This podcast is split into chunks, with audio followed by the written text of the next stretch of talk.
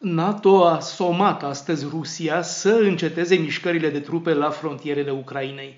Asta în vreme ce secretarul de stat american Anthony Blinken a sosit într-o vizită surpriză la Bruxelles pentru discuții la sediul NATO cu secretarul general Jens Stoltenberg, dar și cu ministrul de externe al Ucrainei Dmitro Kuleba, venit să caute sprijin în fața intimidărilor tot mai apăsate ale Rusiei.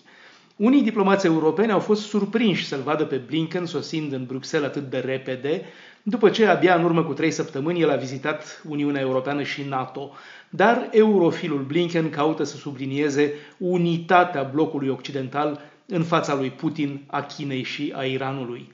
Blinken a spus după întâlnirea sa cu omologul său ucrainean Kuleba I just wanted to uh, reiterate what I've said to uh, the foreign minister and Vreau doar să repet ce i-am transmis ministrului ucrainean de externe, dar și ce președintele Biden i-a spus președintelui Zelensky.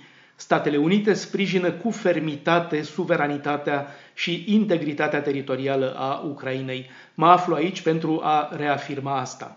Of Ukraine, uh, and, uh, I'm here to reaffirm that. A spus Blinken.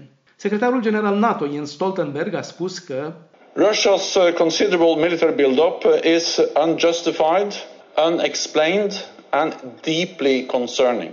Acumularea considerabilă de trupe rusești este nejustificată, inexplicabilă și profund îngrijorătoare. Rusia a masat mii de trupe gata de luptă la granița Ucrainei, a spus Stoltenberg, care a reamintit că NATO nu recunoaște anexarea ilegală a Crimeei.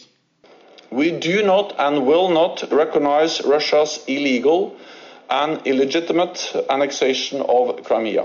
A spus Jens Stoltenberg, cerând Moscovei și să înceteze a mai sprijini militar separatiștii din Donbass în estul Ucrainei. La rândul său, ministrul de externe ucrainean Dmitro Kuleba a spus By gathering today, we try to avoid the mistake that was made in 2014 Reunindu-ne astăzi, căutăm să evităm eroarea din 2014, când Rusia a profitat de elementul surpriză, ocupând Crimea și declanșând un război civil în estul Ucrainei, în vreme ce partenerii noștri occidentali se întrebau cum să reacționeze. While our western partners were considering their reactions, a spus ministrul ucrainean de externe Dmitro Kuleba. Ucraina are aderarea la NATO ca scop înscris în Constituție. La summitul NATO de la București din 2008, aliații occidentali au promis Ucrainei și Georgiei că vor fi primite în NATO. Ocuparea de către Rusia a unor părți din Georgia în 2008 și din Ucraina în 2014 a pus pe moment capăt acestei perspective, însă ambele țări, Ucraina și Georgia, se bucură de un statut de asociere special cu NATO, identic cu cel al Suediei, Finlandei sau Australiei. Bruxelles, Dan Alexe pentru Radio Europa Liberă.